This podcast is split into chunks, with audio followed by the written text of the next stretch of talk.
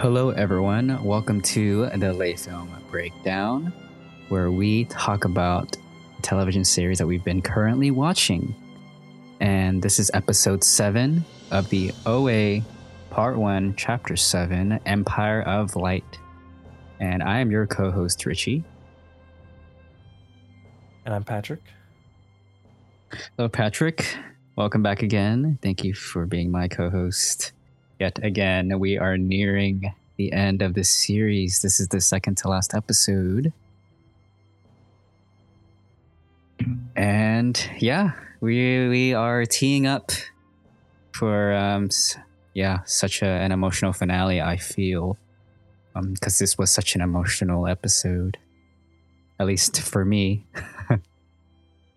I I yeah. I felt emotions. I'm not like a I'm not a monster. But uh with your how emotional you've gotten in our brief little talk in this episode ready, I uh I am ready for episode eight, the final one, to bring everything home, hopefully, uh, or just uh you know emotional. I i i'm invested in the characters. I care a lot about some and uh even the ones i don't directly care not don't care like there's uh Some are more important than others. yeah and even like i'm trying to think like what characters do i not care about? It's like oh those are characters that are like not reoccurring. They're just they're there for the other characters like uh like french's i care about his brothers i care about his mom but i'm like ah like i don't think we're gonna get the resolution but maybe we will. I care mostly about french Yes. I care about Steve, uh, his parents' relationship. Uh, maybe not as much, but it'd be nice if that could be amended. And same with, yeah, it's just about every character. Like the book lady, I don't care about her. I hope she's worse off even. oh, you- oh, you're talking about the uh, journalist, right? The one who was trying to get OA story. Yeah. Yeah, I was trying to think about characters I don't care about. So, oh yeah, I don't care about her. And it's, oh yeah, she hasn't been in anything except for that one episode scene. The principal, don't care. Uh, Principal Gilchrist. Yeah. I, yeah, I'm rooting against him, if anything. And the same with the scholarship people. Uh, but yeah, Jesse's kind of on the wing. I hope things are good for him. But I'm Mhm. I care a little more about Steve and Buck and French than uh, Jesse. Yeah, um, there's definitely a specific focus on some of the characters more than others. Um, and yeah, maybe we'll get more of that in episode eight or in the future. And um, yeah, we open up this episode with the portrait of the Crestwood Five, the five of I- them. I love that. I I just I uh I watched I got off work. It was another like another 2 a.m. viewing of this episode. But yeah, I remember I got home and I uh yeah, the intro started and I was it took I don't know what it was. It was like, oh, it looks like the I was like, it looks like the five friends. it looks like BBA, Steve, it looks like all of them. Mhm. And then like they went away and I was like, wait, wait a second. I don't know what it was. Like my brain didn't register because it's, it's not like a photo. It's like drawings. I want to say. yeah, yeah, I think it's a yeah, it's definitely a, a drawing, a portrait. Yes. Yeah, I was I was just sharing. I had like a, I don't know if I was tired, but I had like a little five second thing where my brain didn't connect the dots, and I had to rewind and go back and like, oh yeah, that's everyone. hmm I love the intro. Very powerful. Yes. Yeah. If you can say one thing about the show, it's that the intros are always fantastic, incredibly well done and well shot. Um, yeah, we Intros open up with that. Yes. And then along with OA having her premonition about Mhm. uh, what may or may not happen. Um, she's seeing things. We hear a gunshot, and she wakes up, and she's sobbing. And Abel um, hears her cries. He, you know, takes out the gun and he checks up on her. And we have a little intimate moment between the two, where uh, OA asks Abel if he is mad at her because of her running away. And I thought that was such a touching moment. Um, and then he replies to her that he forgot about the note, which we'll, I guess, we'll talk about more later, right? About this note. And then we get this incredibly like stunning transition from Abel's face that like dissolves Uh. into the bird's eye view. Nice little match cut they're, they're going for. Yeah, where we uh yeah, slowly uh zoom in on Rahim and OA having their uh, therapy session. That's a good. Yeah, I, f- I, I, yeah, I forgot to mention that, but yeah, I did. I, I vehemently remember that transition. I'm like, oh, okay, they're getting stylish, which is uh, it's very fresh to see. Like, uh, because I'm trying to think about the the style of the show. Mm-hmm. Like, Yeah. sometime, like, uh, what's the word? I'm trying to think of the word. It's cinematic, but sparingly. I'm trying. I'm trying to think of how to phrase this. Mm-hmm. Like, you know, there's like It's it's not too flashy, I would say. There are was- moments where it's Yeah. yeah. like you say, it's very stylish and cinematic, especially in that transition alone, right? Yeah. It's yeah, it feels conventional for a certain like a, a good amount of time, but then it'll break out you know, like uh it'll break out the stylized stuff, which is it, it's it serves it to its better purpose. Mm-hmm. Like uh it makes the stylized it- yeah, it's not like a it's not completely flat like a Hallmark or like a, t- a sitcom or TV drama where it's very orthodox and it's not fully Right. experimental like constantly overdoing it just for the sake of like creating artistic merit of like look we're you know we're trying to be artsy here like oh it's it's pulling its punches and then uh yeah it's saving stuff for like that transition where it's like i don't fully comprehend the direct messaging it's trying Mhm. to communicate it made me think of uh what's the uh oh man what's the the mussolini fascist architecture Mm. it gave me a bit of that vibe not this not the german one but the italian like the fa- i'm not sure if you've seen it but like the face like mussolini's face is on like the the embassy stuff like that where it's like very jarring and maybe it's just because it's a face and then a cut to architecture made me think of that Hmm. but yeah give me that vibe but yeah it's just the fact that a little transition can make me think of that in the middle of the show so yeah they're they're they're using expression to elicit responses. I'm not just sitting there turning my brain off. Right. Especially considering like uh, how many emotional beats we hit on in this uh, episode alone.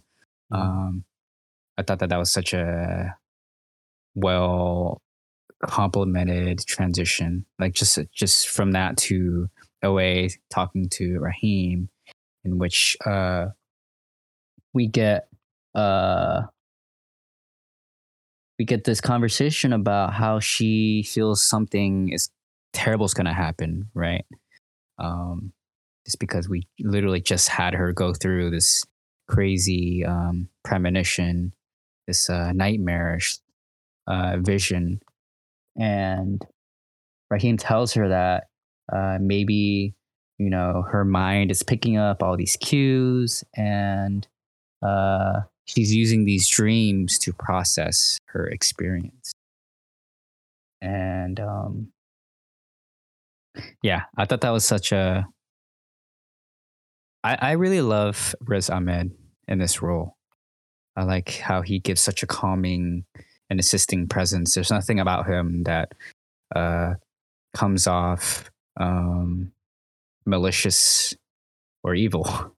At least we hope so, right? At, at, at this point, we're in episode seven, and there's really nothing to say that he's gonna like turn on her or something, right? Yeah, it'd be, it'd be out of nowhere twist. I'd feel he is, although he is part of the part of the bureau, yeah, part of the one of the agencies. Yeah, because from what he explains later, when um, Nancy and Abel uh, come to meet up with them, he says, "Hey, you know, I I am just someone who listens. You know, he's just a counselor. He's just there to um, support OA." Yeah. And Yeah. I really, yeah, you were saying, Because yeah, he's like an emotional. What's the word? Counselor, trauma counselor. Mm-hmm. He's not even there grilling her about. I think he does that at one point, but he's not there too much. Uh, once he builds a repertoire, he's not uh, just trying to, you know, like a griller for the answers. He's, you know, I'll just listen. I'll yeah, help you. he's not an interrogator by any means. You know, I'm sure He's that's like part of his job is to sit there and like listen for when she's ready to share who her captor was and where everything happened. then he speaks into his little tiny microphone, like, "We got him." Or he just goes, like, "Oh, we gotta like we gotta like arrest this guy." we got the name. yeah. Oh, he works for us. Oh, okay. we'll never know then. and um, and I did tell you about this post uh, a little bit beforehand, Pat. Um, about this Reddit post called "I stumbled upon a dead language," and the only reason why I brought it up or felt like it had any relevancy because it is about some sort of experiment um, with the child who is similarly picking up these cues um, that seem to have little to no relevance to the experiment. However, in the end of this uh, whole thing, uh, come to find out that some of the answers that this child named Logan provided uh, did have more relevance. And it was actually strangely weird to read. Uh, I stumbled upon it a few days ago. I might link it if anyone is interested. Um, yeah, it's about how this kid uses uh, these words that might come off as gibberish. They come off, um, well, um, they came off made up. And the conductor of the experiment started doing some research only to find out how um, strange uh yeah it's just strangely relevant somehow to these pictures. And um it almost felt like the kid had some sort of premonition or vision himself. And um yeah. Definitely give it a read. Um if you're very interested i might even now post a link later. But um yeah it's it's so long it was hard for me to explain but yeah pretty much he's using like these random words and somehow he's able to predict something uh, without having much context of these photos you know? It's a sleeping homeless man and he's somehow able to predict um, death with that man because he had died uh, a few days prior. And they took the picture of him like a couple of weeks before and he used a word that was somehow indicating death. So uh, yeah that was really um that was really freaky to read. Um anyway a little tidbit i want to provide patrick is that when um when oa and rahim and nancy and abel are in that room in that i guess that little uh section Well, uh, hmm There is some braille on the wall that reads Rachel. So uh, yeah, a little trivia for you. It just says Rachel on the wall behind them. okay, Rachel, Rachel, Rachel, Rachel. Yes, and Rachel is one of the haptives uh, who can Oh. sing. Jesus. Yeah. So yeah, that may not have any relevance to you now, Patrick, but uh, maybe we'll talk more about it later because I don't want to tell you why or what theories. Well, I guess there is a theory on it, but I don't want to impose that on you. Some yeah, some unexplained stuff. Yes. Yeah, I like that the show just doesn't explain anything to you. it just shows you. It shows and does not tell, which is, I think, uh, great for people that want to create their own theories and want to scour the internet for Yeah. answers. Injects a little mysticism. Which the whole Yes. show's about that. Mm-hmm. It is about mysticism. Is it about creating magic in your own life? Yeah. Uh, yeah, I I re I rewatched the uh, Homer the Homer's uh, NDE experience clip. Oh yeah, what did you? Did you get any pick up anything new on? Uh, yeah. Uh, where the fuck did that happen? in some sort of facility? I think. I want my answer is no. No, I, I, I was like maybe it was the hotel because there's kind of a similar feel, but then rewatching that scene, it was not a hotel. hmm It has definite, yeah, asylum facility vibes. And now Yeah. the Rachel, the Rachel's name was on the wall at the bureau. hmm I'm, I'm, I'm getting on my MK Ultra conspiracy stuff. My my astral projection security force stuff. But no, yeah, I uh, I'm just gonna go ahead and not think too much about the Rachel. right. I mean, what about the arm? What the hell was up with that? Yeah, and the spider. Mm hmm It's like a yeah. I think he tried to eat the spider. Yeah, what's the spider? What's the spider represent? I know the, I know the serpent's mysticism. I know some Joseph Campbell. I'm trying to remember the spider. What is the spider the instrument of? The serpent's immortality. Uh, what's the spider? I don't know. Even poison. I forgot what spiders mean. Don't they have some sort of symbolism in dreams that is explained by? Um, I don't remember.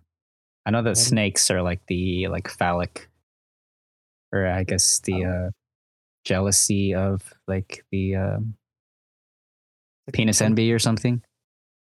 Maybe. That that sounds like some Freud stuff. Right. Oh yeah. on- Right. I'm on that Jung. I'm on that Carl Jung stuff. Even though I don't know a lot. I know the only thing I know about Jung is the ocean stuff and water. hmm I don't know much about the uh the archetype of the spider or the naked arm reaching up in the ceiling at you. I'll have to reread that. Or the people yelling like, "Hey, get him! what are you doing?" arm. I think it'd be I think it'd be much more um comforting if he was like wearing a shirt or like a sleeve or A uh, glove. a glove. It's clearly Homer's arm too. You think so? Oh yeah, it's it that hairy that hairy arm. Damn, he didn't shave. No, he didn't shave for that shot. Um But yeah, it's uh, anyway, yeah.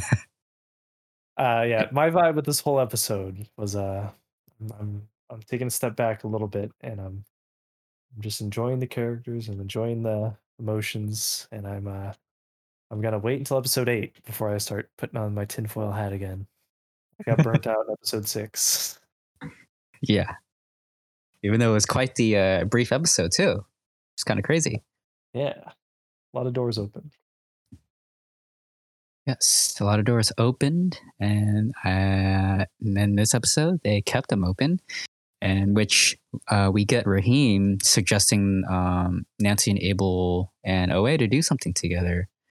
You know, um, hopefully to get them to bond after this sort of experience, and I, we get this such a nice scene where, as uh, as he leaves, OA turns to look back at him and she gives a smile because he calls her OA. He says, uh, I'll talk to you later, OA, or something like that. And I think she felt accepted in that moment. And yeah, I really love that. And what precedes the scene is Steve and his crush in the lab. She shows him a little project that she's doing. She shows him how um, perverse she is, and that um, you know she's uh, as much of a prankster as he is, or she's very much um, unconventional herself. And yeah, Steve is um, courting her, and he's like super that. happy. I I really like the the first little intro, not intro, but the little like uh the little bonding moment before the perverse humor bond. I like the bonding moment where she's like she's like maybe editing the code of the learning program to get it to like jump together words for a joke. right. Yeah, she's like, "Oh, I'm doing this with computers." There's, oh, there's a lot of like you know. She's like, "Oh, like they're like considered. They're both considered like um miscreants, troublemakers to be sent to the class where they're just kind of out of the way and not kind of cause problems. Right. They but they bond over their ideas of how to you know make it and the, with the way things are. Like Steve's Steve's in good shape and he's like, oh, I'm just gonna you know I'll try to train people. Right. And Must be a like, "Oh, YouTuber, a celebrity yeah. trainer. Parkour or yeah something to do with like keeping people in shape and she remarks like oh you know like people want to look good naked. Like that's like a yeah. People are vain and they're going to want that. They're going to want someone to you know give them the dis- discipline they lack. That's what a personal trainer essentially is. Yes. so like yeah it makes sense that like oh yeah people are going to be vain. They're going to be willing to pay someone to have the discipline they lack to make themselves you know look good naked. And she's like oh computers those those are almost everything now. And yeah they bond over that of like feeling less doomed about their future. Hmm it really resonated with me. Yeah. Right. And and then they also uh share like a funny moment, you know, and they yeah. she makes a reference to uh Carrie about like, are you gonna pour pig's blood on me? It's a very, very cheesy, corny moment, but um, you know, I I, I accepted it because it really felt like how I was back in high school, you know. Um, full of I don't know about you, but I was I was super cheesy and corny back then, and a lot of it was done through you know messaging and AIM. I don't know if you ever used AIM, A I A I M, but um, yeah, that's how I grew up. no it's that's hey it's uh the desire if it's corny it doesn't matter if it's corny if, if, if you guys both enjoy it it doesn't matter if it's corny because the yeah the corniness is just the it's like the small talk before real intimacy i think That's a good way of putting it, you know? Yeah. Because, yeah, uh, yours truly as al- was always super corny growing up as a teenager. Because I grew up on a lot of like, you know, romance, romantic comedies and films. And that was my only way of like connecting and being able to talk to people. so um, I was very prone to uh, moments like that, the moments between Steve and, uh, and Kathy. So, what precedes uh, this scene is that uh, Steve catches up with the group because they are headed to the abandoned house to practice uh, the movements. And we get more camaraderie between them, you know? We get That's- Buck sharing. yeah Yeah. that's probably the highlight of this episode for me i really enjoyed that little uh we're back in modern time we're back with the school gang the high school gang uh they've completely won me over from the first episode. Yeah. i uh i love the camaraderie feeling uh i love buck's little uh line like yeah steve's like running to catch up. You i assume it's because he's like hanging out with that new girl. He's all energetic and happy or he's just like eh, whatever he's just happy. He could have been sitting in sitting in the whatever sitting in an empty classroom just being pumped up about the new connection he's made. So yeah his happiness running he's oh wait up guys and then yeah buck turns and says like the simple Like, oh, what's up, Steve? Just the, yeah, it's just a little. It sent me back to like childhood stuff of like, yeah, you, when you talk to friends about like we're gonna ride bikes, we're gonna meet at the elementary school after school, and you show up late, and then one of your friends, oh, what's up? What's up, man? What's up? It's just yeah, a Right. nice little genuine moment, even though uh French is a little off. Just a great little uh comrade, yeah, comrade moment. Even then, when you're kids, there'd be little tensions because you're all dumb kids. You'd have little rivalries or little resentments. And yeah, you'd be like walking quietly with the group, like huh, pouting. So, yeah, it's just a great little. It captures such an authentic moment, and it communicates uh, a lot about the characters and their connections that we don't need spelled out for us. hmm Yeah, I, I absolutely agree with that, Patrick. Um, because I d- do recall in an interview that Zal and Brit did some research um, on these sort of kids. They were really interested in in the kids that um you know were in the back of the classrooms, kids that you know weren't um really participating or you know just basically kids like these, the ones that just stood out the most.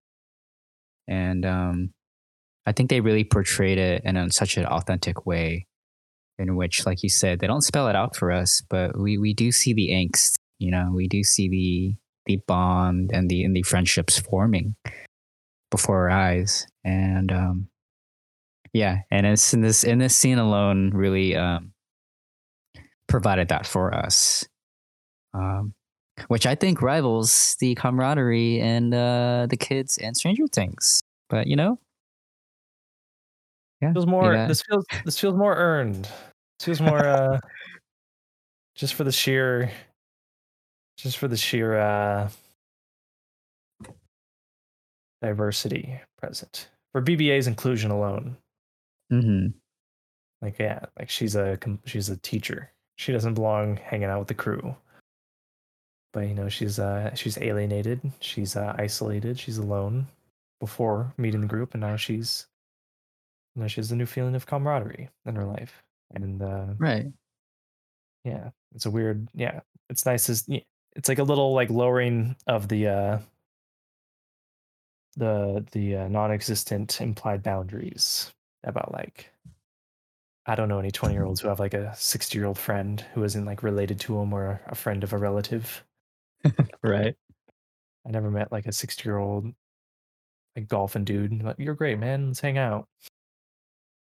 Because there's like an implicit separation of generations where it's like I can't hang out with that guy. I can't hang out with someone old. It's not cool. I don't want to look uncool. But yeah, it's the show is more Yeah. earned. It's completely believable in the fact that it pushes those boundaries. Like where Stranger Things is just archetypes and references. There's like the you know the chubbier kid. There's uh the more like emaciated. Was it? There's the anemic kid who goes Oh. missing right away in the first season. Yeah. He's like the most wimpy one, but he has like the you know his thing is he's gonna have more courage. There's the main kid who's like uh yeah. There's archetypes that they all fit into. That's like reflective of 80s movies. It's kind of like, oh, okay. It's kind of standard compared to this, where I think this is earned. Just for the fact of again, BBA's inclusion. I'm just shitting on Stranger Things. I'll take any chance I get. to, to just knock that one off, huh? Yeah. um. Yeah, I'm right there with you. I, I feel like that these, and it is apples to oranges. You know, the show is trying something different, whereas when the other show is trying to stick to, more towards the conventions that people are familiar with, Yeah. and the, and the show is not trying to do that, which is great. Um, yeah. And we can, It feels like the show's saying its own thing, and regardless of societal norms or standards or direct things, like yeah, it feels like Yeah. feels like BBA's isolation and all the characters like experiences of loneliness is what unifies them, and it's just like a fun, not fun, but it's like just uh, it doesn't feel like they're meant to like oh we're we're challenging the it feels more heartfelt. You know, Yes. it, it feels like you were able to connect with that because um, I think that's I think you're bringing up something that's a huge reason why I love this show so much is because like I I did feel lost for a long time, you know, before watching the show, and at times even after finishing it, um, I come back to it just so that I can um, get that feeling again of connection, of of not feeling as lonely as I do sometimes, you know, because we all feel that way at one point or another. And yeah, this show is about, you know, being on your own, but you don't have to survive on your own. It takes another person to lift you up for you to make it through, right? And um yeah.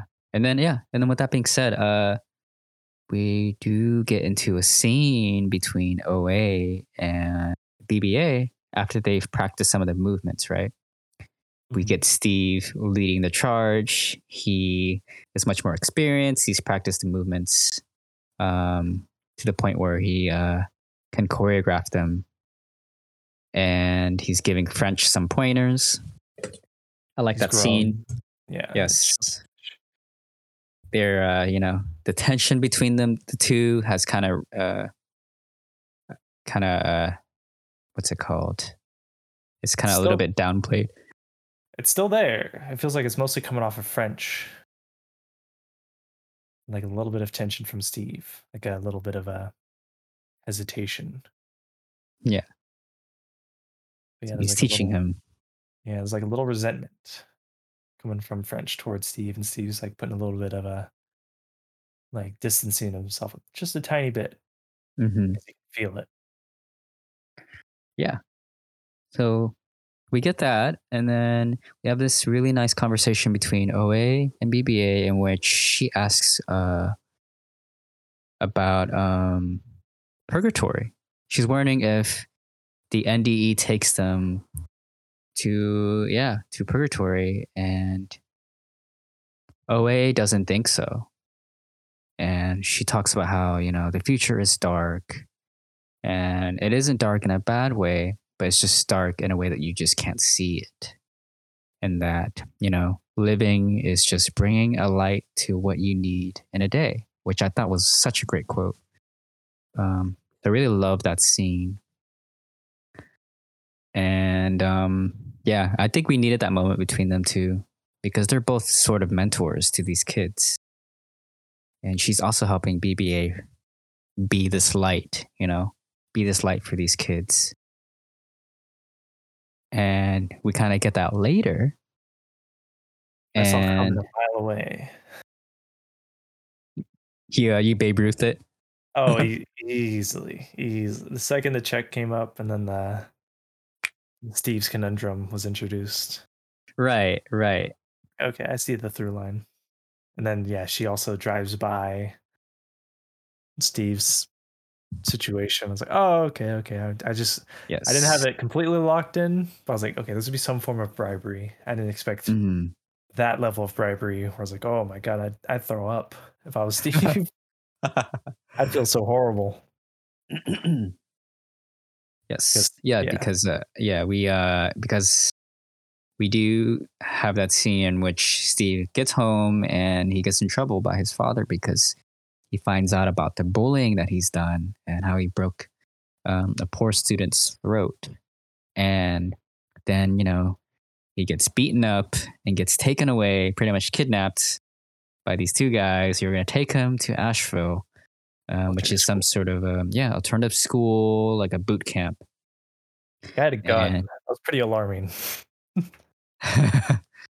yeah. Um, yeah, I didn't know that this is, was a real thing before. I didn't know that they do do this, but yeah, it happens in real life. It's yeah, it's evil. Uh, it's a nice, it's a nice evil invention we have here. Same with uh, I think there's an there's pro- there's definitely a conversion equivalent too. Right, because it's a Christian, it's like a religious boot camp, right? I, th- I don't Oh, think it's from what I believe. is what's do we get the name? Is the name like a is like St. Peter's or Bartholomew's or anything? I don't remember. I just remember them saying Asheville. I believe it's in Asheville, North Carolina. I think I could be wrong. because they do have just straight up like military type like break them down, build them back up schools for uh yeah, if you can't raise a kid, you just send them there to remove your responsibility for how they turn out, hmm which is again not a humane way to raise anyone. And I think it's it's referencing because it's a similar it's a similar type of horrible thing, but I think conversion camps are more those are the I think those are the more religious ones. Like this is more like a military one. Maybe there's a religious angle, but like when I think of the religious ones, I think of the conversions, the conversion schools and camps, where you you send your kid to have them be made straight and Christian. Hmm Or this is more like just like a like Dr. Phil school where they'd have a yeah drill instructor come in and yell at a kid who's clearly not being raised correctly, like it's the kid's fault, and then threaten to send him away to where the Mhm. guys. Yeah, Yeah, it's uh, really tough. You know, it's a hard balance of like figuring out what is wrong. Uh, Is it, you know, nature versus nurture? You know, um, I can say Yeah. that's wrong. I think Hmm. Steve. I think the show is saying that's Steve. Steve has all the potential. mhm. He has the inherent potential anyone has to be a complete good person. And I think that's always that was my he could be read of always- redeeming. Yeah, he sure. could be. Yeah, it's funny. There's like a social media. That's how he got in trouble. Was a little social media social media campaign or trending. The Twitter, the subtweeting Yeah. that went around that uh, got him caught, so to speak. Yeah. Steve should have said, "Dad, don't go on Twitter. Why are you going on Twitter, Dad? We need to send you to a camp for, your social Twitter- media dependency." Twitter can be a horrible place. It's a very um especially if you box yourself in there and if that's where you get all your news and all your opinions, um you're you're pretty much doomed to um to a life of uh having blinders and not being able to break out and have peripherals, you know. Um yeah, it's not a great place to just keep yourself in all the time. That's for sure. I just do a little bit, but yeah. I'd Yeah, and- off. well, I hope I certainly hope you didn't break anybody's throat in high school, Patrick. Oh no, what's the worst? I didn't do anything. I was a good kid. yeah. Um I was a good kid too. I actually never got detention my whole life. No, I got I got is good. detention. Oh man. I I dreaded I dreaded the, even the word detention. I'm like I never wanted that to happen to me. But um I think if I can go back, I wouldn't care anymore. I if I could go back, I would. So that's the the curse of Living really? life on the oh man. Damn, Pat. I'm trying to live life on the edge now. no. Um, but yeah, so we we get this restaurant scene, and uh, which Nancy and Abel take OA to, and French is working there, Yeah. which is, and uh, yeah, we get this young girl, probably a teenager or a young adult, who um, gleams over at the OA, and yeah, we get this really nice long shot behind OA's um, head when she when she walks in there and I just love that. I love that shot so much because you're you're able to just pay attention to her surroundings. And yeah, we get the girl who looks at her briefly and she walks away. Yeah, and then she It's like designed for you to notice that because it, it stands out so much that that yeah the girl notices so hard. Mhm. She like almost flees and then later comes back. yes, she reemerges to take uh these photos of herself in OA in which she did not consent to, but you know, uh, always pretty um surprised. She's taken aback by by the whole situation. She doesn't really know how to um handle it. And Nancy gets extremely upset and she wants someone to do something about it. She's, you know, because the girl says, or she makes an assumption based on what she's read online about how she was beaten and raped, which is a, a terrible, terrible lie. And Nancy, yeah, she just goes off, right? She saying how like you aren't you going to do something about it, or like you, you know, like how can how can you let people like think that, or like you know, you want people to just think that about you, and um, yeah, it was such a heartbreaking scene, and yeah, it's a rough one. She's Yeah. uh, she, she's clearly going through like her trauma of uh what happened to OA. It's a great it's a great little uh again non-directly but it's like exploring the theme of uh not survivor's guilt but uh the trauma of of uh like secondhand trauma. yeah. It reminds me of uh, that film uh with the same actor, uh Mass. Yes. Yeah, it's a great little exploration of the trauma experienced by uh, someone not directly involved in the traumatic event or happening, but someone's like like a loved one was a a victim of a traumatic event, and like the, Mhm. The, the trauma that, ar- yeah, or yeah, the trauma that arises around that, and uh, it's really impactful with Nancy, where it's you can almost read it as like the most tragic thing of like the OA's return is like re, re re-eliciting that trauma. It's like making it all resurface. yes, it's just uh, opening the wounds. Yeah, though her Again. child, yeah, her child's back in her life and alive and well, and just returned to the family. But there's like a there's like a PTSD type trauma resurfacing because of that great occurrence, that uh, Mhm. that great thing that's happened. It's like yeah, it's kind of a it's like a curse. So, yeah, Yeah, it was seven long years, right? And who, you know, who knows? She probably thought the worst that had happened. You know, I mean, she thought she, maybe she died.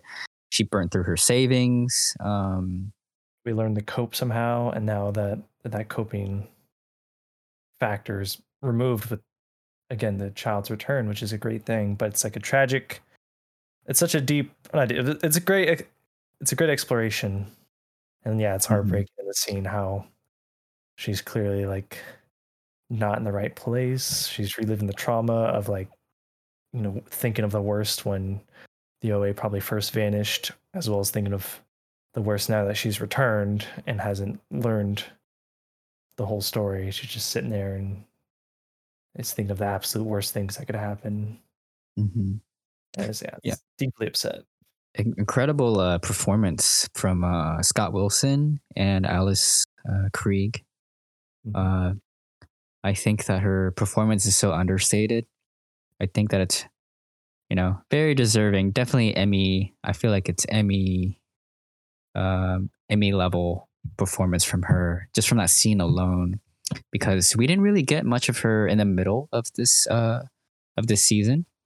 Yeah. we get her in the first couple episodes or so, and then, you know, she's been kind of faded into the background up until this episode, which was like her breakout again. And it's so good. Like I thought she was so incredible in the scene that I, I started to well up because it was so hard hard to see that from her, you know. She she was upset at people's assumptions, you know. She's saying like they think that they know everything and they don't. And then she starts to ask um, OA about her scars. She said, "What about these scars? You know, why do you smell differently and such and Oh, yeah, such?" was brutal. That was so brutal. Uh, and yeah, she said, "Who did that to you?" And then OA responds, "I did."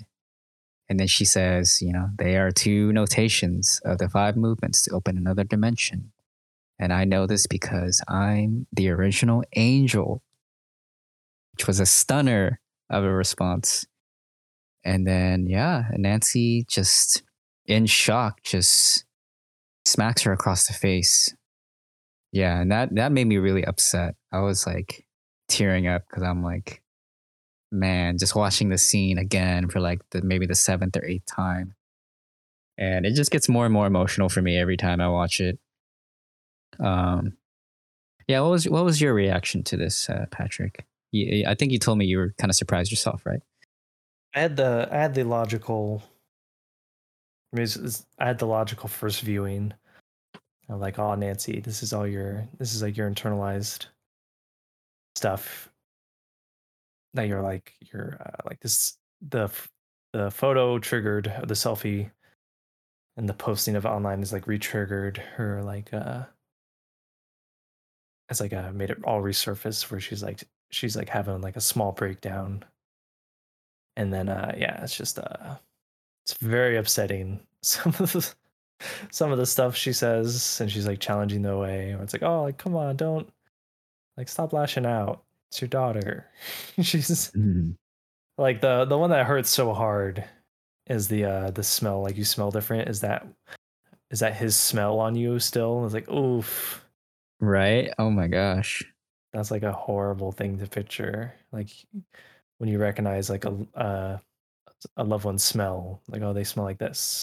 hmm When you yeah, the, to think of that changing because of a trauma, and then like you notice the difference and how it must eat OA at that person on the inside. Every time like they hug, like now I don't want to go back and think every time Nancy hugs away or is like in a close proximity, like like does she does she wrinkle her nose? Does she smell something different? Does she have like a you know, is she like holding in her like thought of like, oh my god, why is it different? What happened? I'll never know. Or she's thinking of the worst. And yeah, it's just like it's nightmarish, it's upsetting, but it's kind of like she's like lashing out at the OA for that, which is out of her control. Yes, because she was the victim. I was like, oh, like come on, Nancy, don't. This isn't a good look. But again, she's clearly going through it. But then, yeah, when OA spills the details about what the OA means, uh, I took it as uh, Nancy just hearing it as like cult speak, maybe, or like She's probably thinking like, "Are you effing kidding me?" I think it's like she was like, yeah, she was like being brainwashed by her captor, and she's like Right. still, she's still brainwashed, and she just like lashes out of like you, like God damn you, I, you, you're you run away from home, you get kidnapped, which isn't your fault, but uh, yeah, there's all this, you know, she's going through it, and then her daughter's like, oh, I'm still brainwashed, by the way, and she's just like, Right. I'm gonna, like, I'm gonna just lash out. and also with with the context that like um, OA hasn't even really spilled any details Yeah, about what happened. Really, she she just never told Nancy and Abel like anything. Yeah. Um, and she's been patient with her up up to that point. You know, since that first episode when she came back. You know, she says, "Hey, I'm here for you. You know, you can talk to me." And yeah, every time, every time she she just shuts her down, right? And yeah, she gets saved by uh by French Alfonso, who was working. And I love that that he came in there and just took her away, away, and um yeah, they go back to the abandoned house. he says it too. It was a great little. Do you want to get out of here, OA? And she's like, yes. Mhm. Yes, because everyone has accepted her, right? Or almost everybody's accepted her. And um yeah, they go back to the house in which he uh, recaps, you know, some part of her story. You know, he's just uh, recalling everything that she's told him so far, and how uh, he's just kind of puzzled at OA for her never talking about Nancy and Abel, about her parents. A little bit of jealousy in him towards her adoptive parents. I think. Oh, I never noticed that. You think that he has some sort of resentment? I don't think it's resentment. It's just. uh I think it's just like his character's perspective of like they they clearly care a great deal about her, and her story has been like treating them like a stepping stone, which Steve later lashes out at. Where it's like, oh yeah, you're you're. He's like, we get you're on a higher purpose or a higher mission, or you're on a mission that supersedes these other things. But uh, like it doesn't feel good. it doesn't feel good to be, you know, like a yeah, like a a stepping stone in people's lives, which we all are to other Mhm. people at some point or another. We're like a you know first friend, first boyfriend, first uh lifelong enemy. We're stepping stones for people. I'm sure. I'm sure we Yeah. can all think of you know moments of that. right. Yeah. So yeah, but it's you know if you but when you think of your your self psychology, you as a, who you view yourself as, it's always more inflated than that passing version of yourself that probably passes through people's lives. And yeah, I can see French like resenting, or not not like even like vehemently resenting, just kind of like from an envious position. You're like, oh, why don't you, you know, like they're a big part of your life. I kind of wish I had more of a figures like them in my life. Like, Right. yeah, it's just like he's trying to get answers because And- and her- yes, And her Yeah. response is like, well, they medicated me my whole life, you know, they put me through the ringer, basically. And, um, you know, so she is kind of a bit blindsided because, yes, they mean saved well, her. Yeah, yeah, they absolutely meant well. And it's not like they, you know, they, they just didn't know, truly know what she went through, right? Yeah. And, um, seeing that, uh, you know, from the first like what couple episodes when we do get her origin story, um, you know, just like from when they were taking the family portrait, you know, of her as a child, and we get the photographer saying like, "Oh wow, you know, we don't really get, we don't often get kids or uh, grandkids taking pictures with their grandparents," and then they say, "Oh no, we're her parents," you know. Uh, so it is a bit unconventional, you know? Their um their age gap is very similar to the age gap that I have with my grandparents. And my grandparents took care of me like pretty much most of my life, as opposed to my actual parents. So um yeah, it was really, really upsetting for me. that that uh yeah, just experiencing that. Um just because, you know, yeah, because there are times where I do feel a bit of resentment because you know I can't communicate with my parents as as well as as well as like I can't really communicate um, with my grandparents. You know, there's a bit of a language barrier and just like just that gap that I feel like we have. And yeah, I um really I, I empathized for sure. Oh yeah, I think OA she definitely has a gap with Nancy Abel. Really, again, her father and the impact he clearly had on her and like her growth. Where I guess you could kind of you can interpret Nancy as like they rescued her from uh not a good situation, but like yeah, there was no like transcendental. I don't think of the word. There's no like. It's yeah, it still feels not fair at the same time. But yeah, it feels like uh she, she wasn't free to be herself, you know. She had to suppress her native tongue as well. Um, she like couldn't speak a- Russian anymore. Yeah. You know, she couldn't play the violin. a good part of the show feels again like there's like a subtle critique of the uh the American family structure Mhm. concepts. Like it shows like different you know the different angles. Like the OAs is like a more conventionally like ideal one. Like, you know, the parents have nothing but love for Prairie. They uh, you know, they go out of their way to do stuff. They even get her like they pursue medicating her because they genuinely believe something's off. But the room yes. or not the, but the but the show has room for like a mysticism, a mystical realm, where like Right. medicating that is not the correct answer in the grand scheme of like you know spirituality, becoming a full person. Which again isn't like their fault, but it's like it feels like it's a critique of like uh, especially in America, the opioid culture around Mhm. Big pharma, all this stuff of like you know there's It's like, hey, take this pill, and it it's, it just cures everything. you Yeah. Are you feeling sad? It's not because your life isn't good, because you're sad. And like a lot of people's lives just aren't good because of how things are here. And Mhm. it's like, uh, there's not, yeah. J- Steve has it a lot. Again, the whole crew seems to have something that's isolating them. They're alone in a way. They're feeling the need from com- for camar- camaraderie. Yeah, a bit of away from- tribalism, you know, a bit Yeah. of a But a good forming a bond. communal, Mhm. communal tribalism, not just tribalism. tribalism. yes, something that Hapa had mentioned in the previous episode that he was jealous of, right? Yes. Yeah, I just feel like uh yeah. They're not bad, but uh, again, it's like you know, they're not uh They're not. They're not her uh, father. It was nothing but Yes. pure. It was like a good archetype of like a strong father figure. Yes. And um yeah, and then we uh segue into the These sequence. Yes. These ferrets. yeah, their their remedy is to just send them away, right?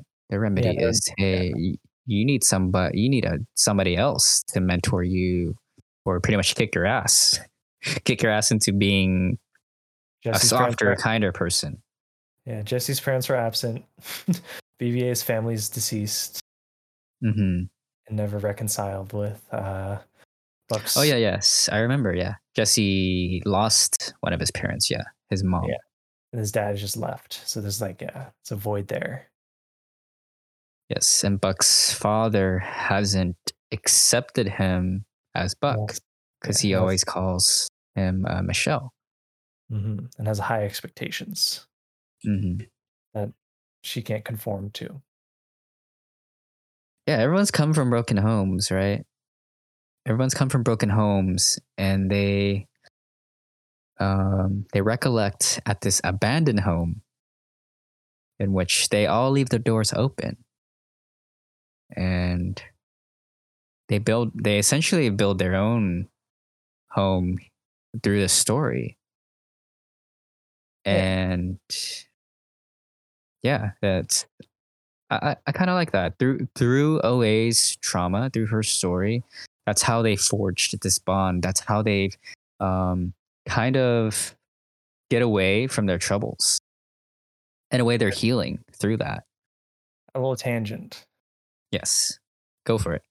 Have you watched more Evangelion?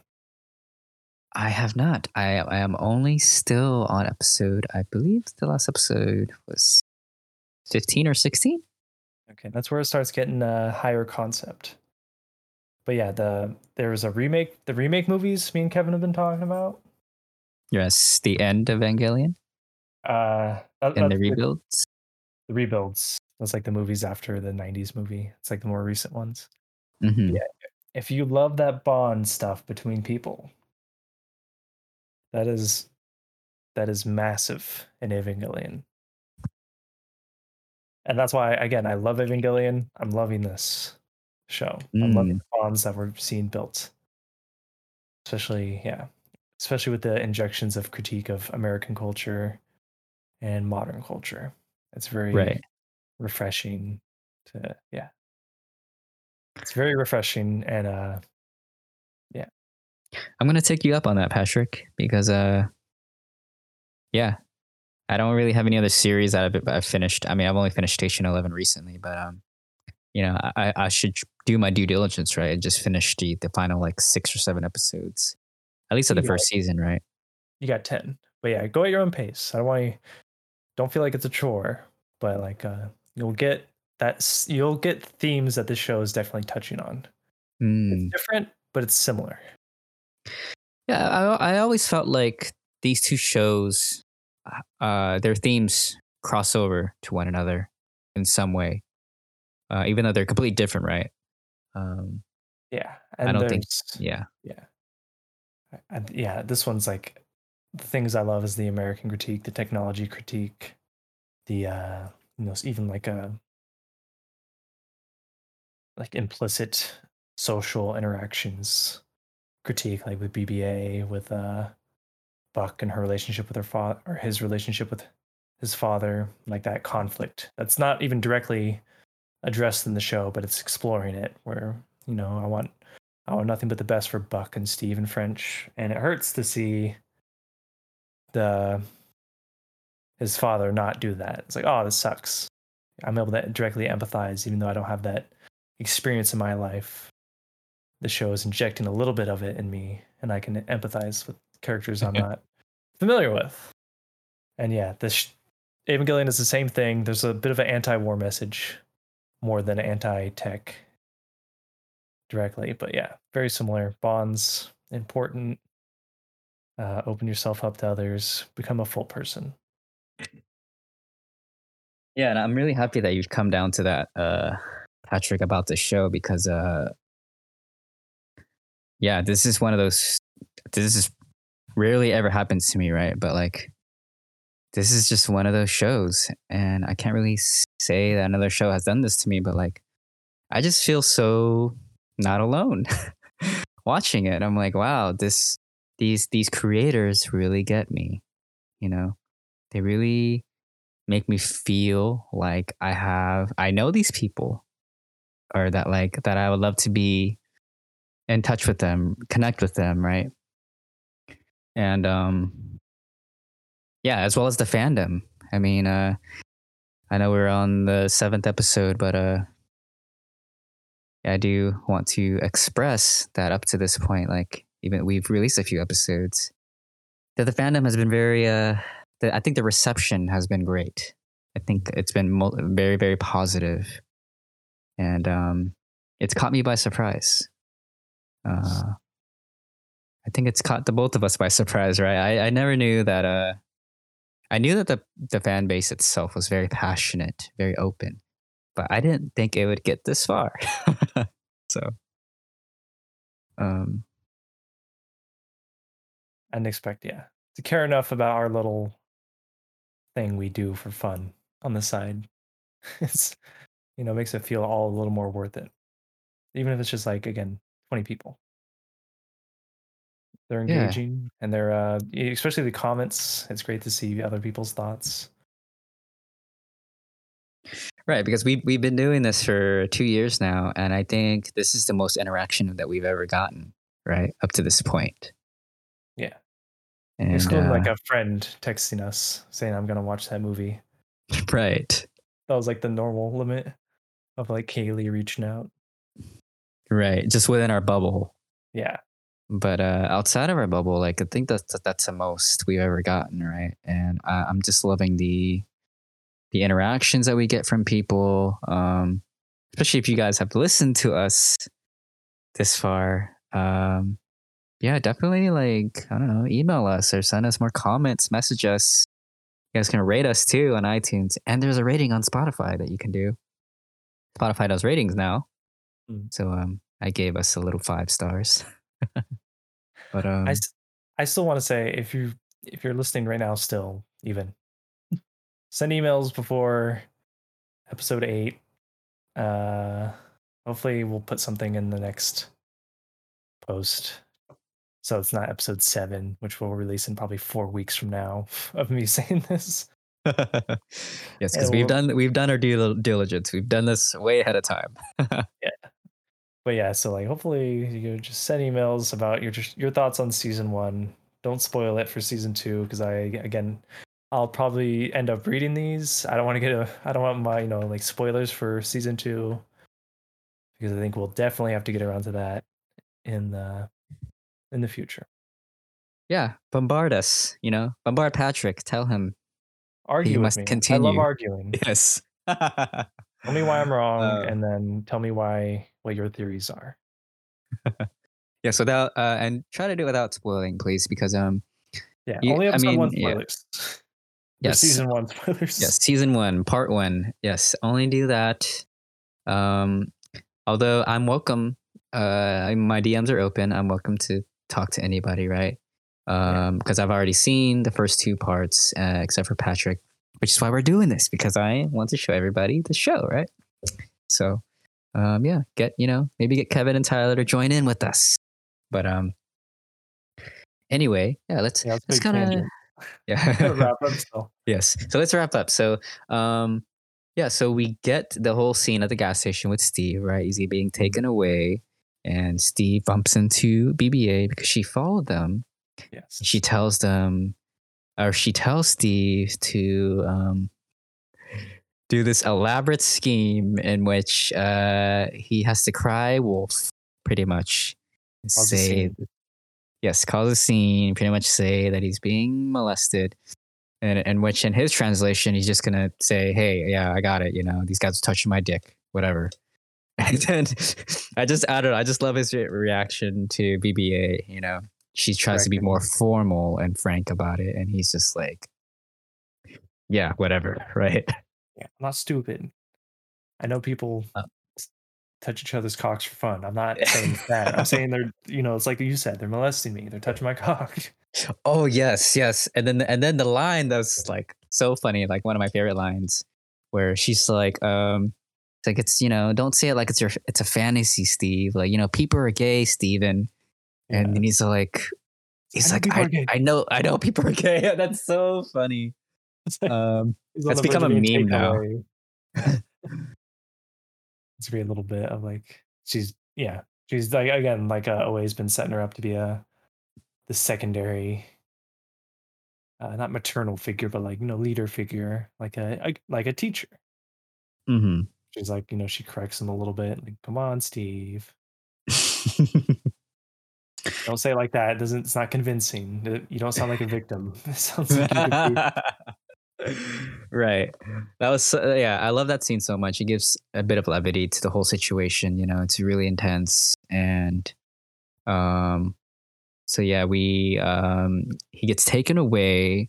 The, this pretty much the elaborate scheme did not work, and just so she, shouting it Yes, she ends up saying, "You know what? Hey, um, don't run me over, but I have a cashier's check for fifty thousand dollars." You know, because she originally was more sentimental about the piece of paper itself than than the currency that she holds, and you know, she wasn't really going to use the money for anything in particular except for you know, household um, new appliances maybe a appliances TV. yes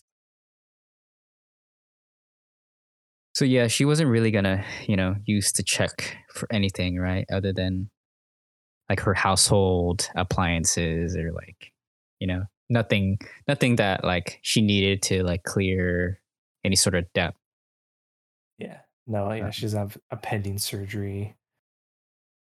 I, I like that she doesn't get vain about it too. Where she could, with that money, she could get like a cosmetic surgery to like fix the.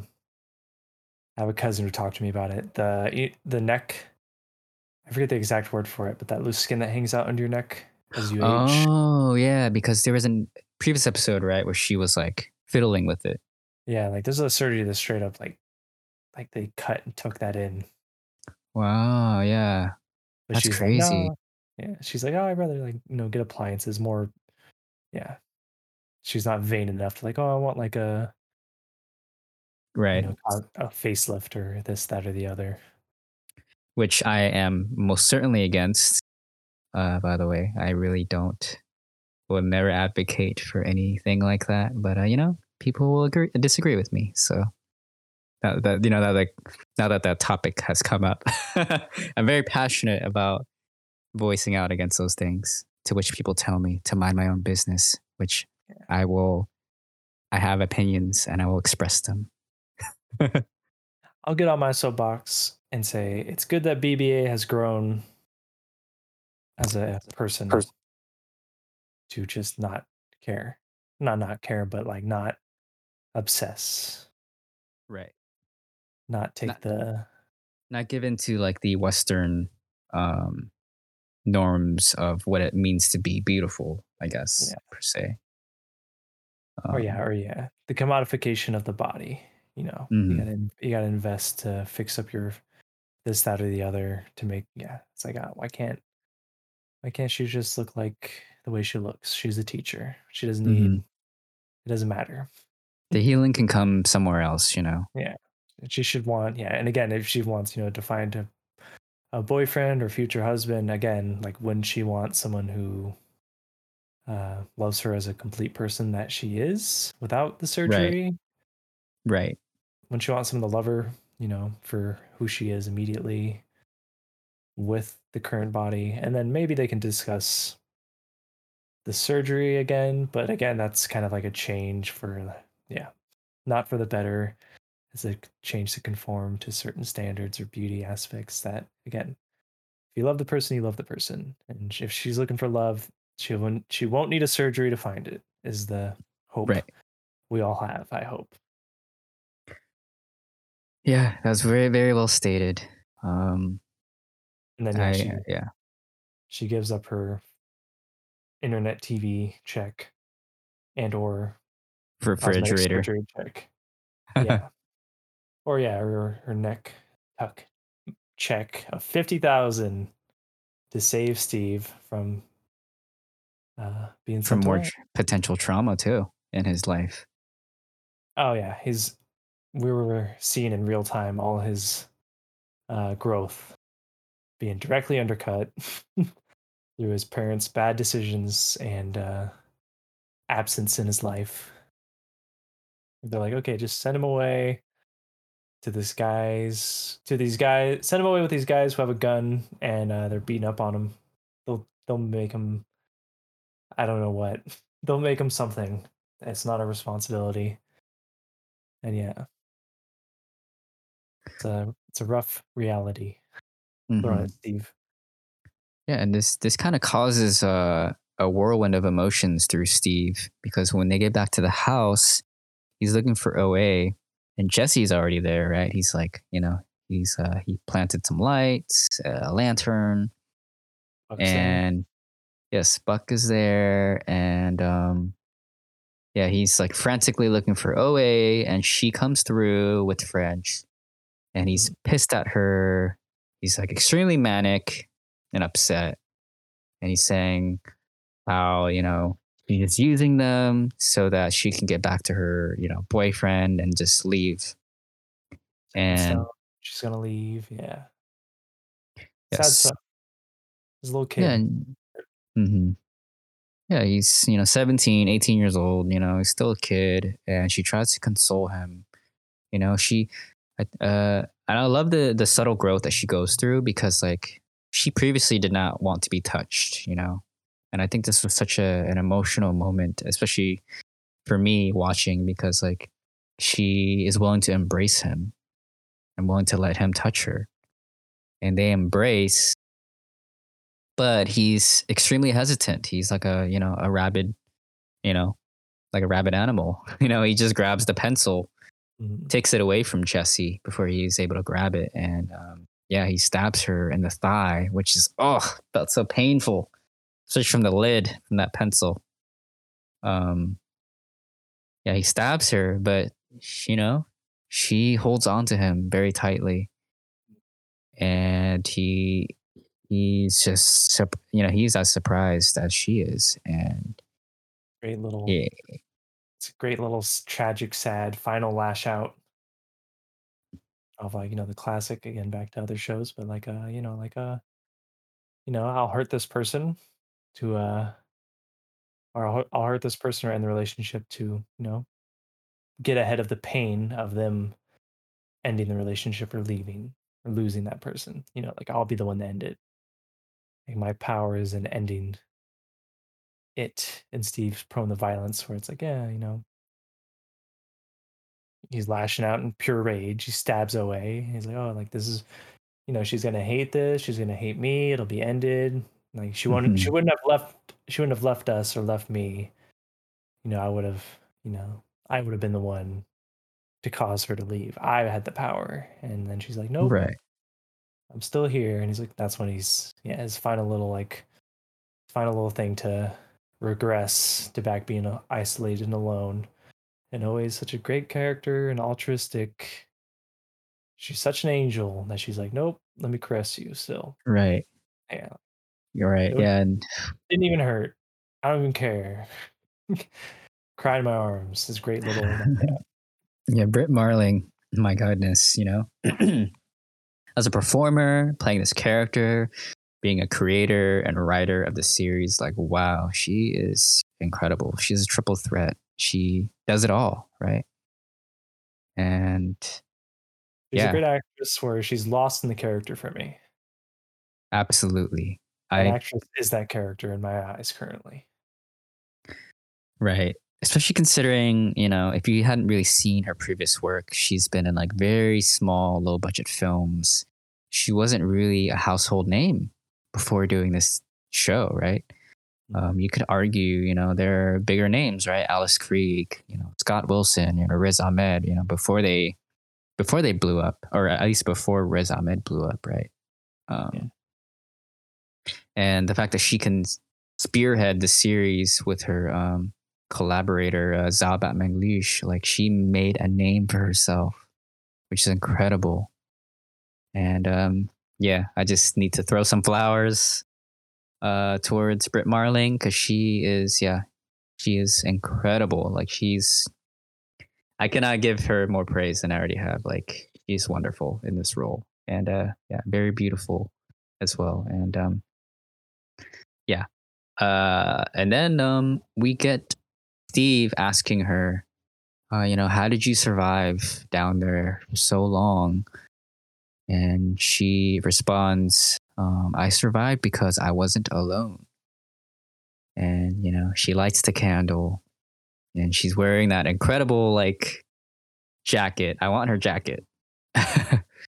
um, she's like glowing wearing it, uh, almost like an angel. And she says, Tonight I will finish telling my story. Are you ready?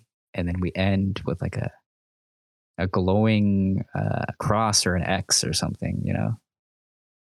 And yeah, that is the end of Empire of Light. Empire of Light, great episode, great, great intro, great outro. I still think it's two circles or halos, and they're just intersecting horizontally to create an X or cross. Mm, that's a good we'll theory. out, hopefully, we'll find out in episode eight. And yeah, I love the uh again back to the little. It's uh again, it's never fully fully explicit, but it's like that was like one of the closest things to me where it's getting it's getting explicit and like, again like the the great part about a lot of the characters where he's like, "Oh, how'd you survive?" and all that. She's like, "Oh, I wasn't alone. You guys have had it harder."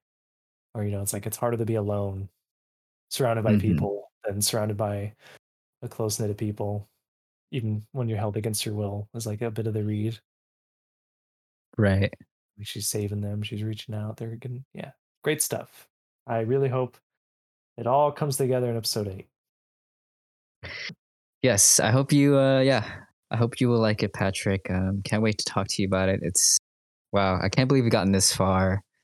So happy and so grateful that you've joined me on this journey. And um, yeah, it's yeah, this show's really brought me to tears. In this episode in particular, I welled up so much, and um, yeah, I can I couldn't be more appreciative of of you being here with me and and the fact that like we've gotten such good reception just like wow you know it makes going through this way more worth it than it that already has been right and um Show's bad. yeah It's been good. and yeah i mean you know what if you end up not liking the final episode you know i'm like i said i'm just i'm just glad that you got here this far right and you know i i just want to hear opinions you know i just want to hear everyone's thoughts and um I think it'd who be knows harder. I think it'd be harder for me not to like it at this point. I'm invested enough there. Even if it's just kind of like uh even if even if it's formulaic, which I almost guarantee it's not based on uh my read from how you've described the show. Like uh, it shouldn't be formulaic. It'll still be a really really good show. Yeah, I uh, hope so. Um, I'm I'm just glad you're being really open to it, Patrick. Uh, believe me, I've read so many reactions. Um, I gotten people, quite a few people to watch the show. A couple of them loved it. Some of them were kind of on the fence even after finishing the first season. But um, you know, I, I, I was I felt like I was able to turn some people into uh, liking the show, especially when they got into season two. And um, yeah, I think you will dive more into the rabbit hole when we get there eventually. But for now, this is the end of episode seven of, of our late film breakdown. Again, I'm your co-host Richie, and here's my co-host Patrick joining me. And um, yeah, this is the end of Empire of Light. We'll see you next time. Mickey. My name's actually Michaela. Steven. What did I follow you? Fucking God, baby, I'm freaked. I'm fucking freaked. I know, sweetie, I know.